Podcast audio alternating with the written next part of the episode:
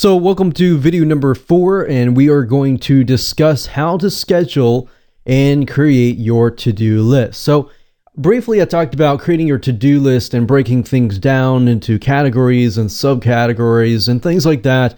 But what I want to do in this particular video is to go a lot deeper so that you can see exactly how to improve on your to do list. So, what we're going to base this on is with an acronym called SMART. S M A R T.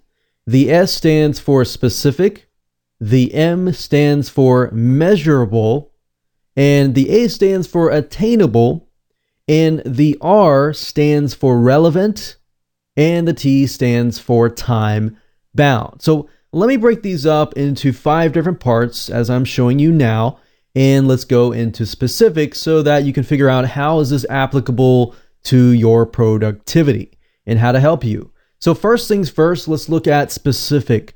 So we need to take a look at specific and general. What are, what are the two differences between these two so that we know that the to-do list that we are creating is specific. So what I want you to think is I will create a to-do list outlining my daily agenda. So, like I said earlier, you really want to break it down into specifics, not just career and business, but personal. You want to break it down. Okay, when you wake up, what are your major to do lists that are constantly ongoing? And then, what are the main to do lists that you have to have done?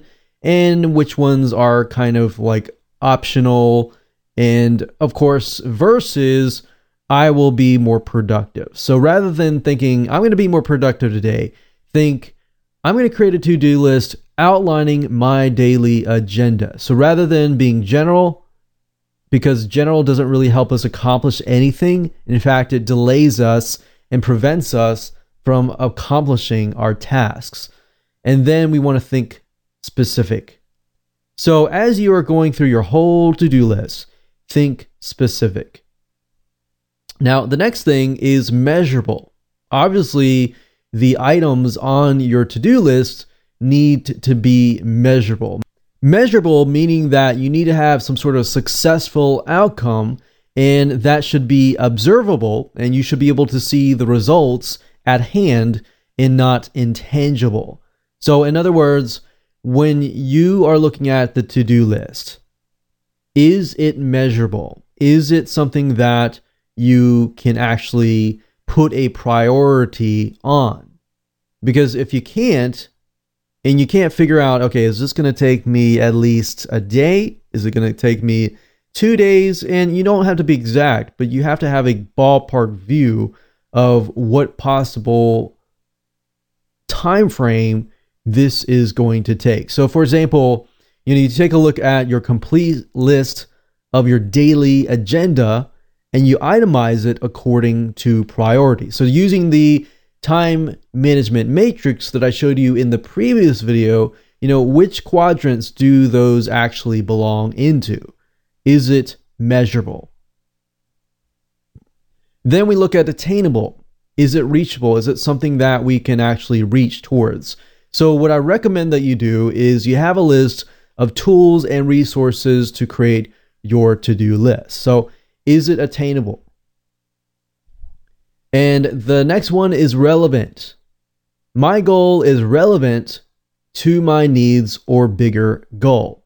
So, as I talked about earlier, if you break things up into baby steps, are those baby steps actually relevant to meeting your future long term goal, your future long term needs? If it doesn't, then it doesn't really make it relevant, and you might want to, you know, push that as not urgent and not important. And that way you can figure out which quadrant it'll actually belong into. And writing this down really definitely is going to help you out.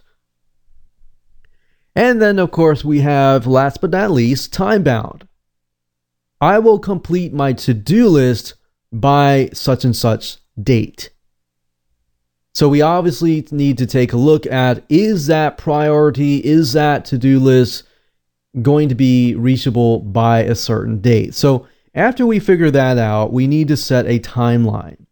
And if you're thinking, okay, should I set a timeline for all of the exact to do lists and everything like that? Yes, but you want to break it down into bits and pieces.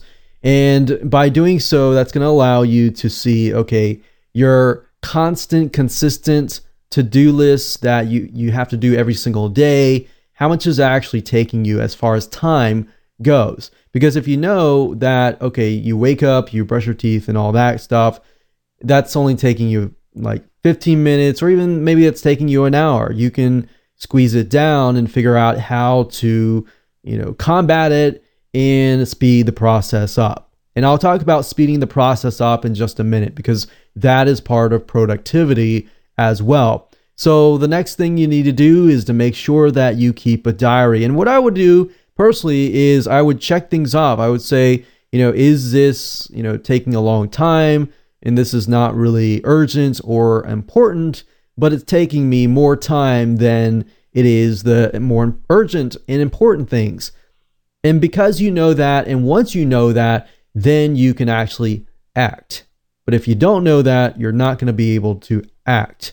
And then, of course, you're going to want to set reminders. And that we can always use tools like Wunderlist to set timers and set reminders and notify us via iPhone, via smartphone, via email when things need to be taken care of. So that's why we have the tools to help us out. But before we utilize the tools, we want to make sure that we have the right knowledge to apply that. So that brings us to video number five the 80 20 rule.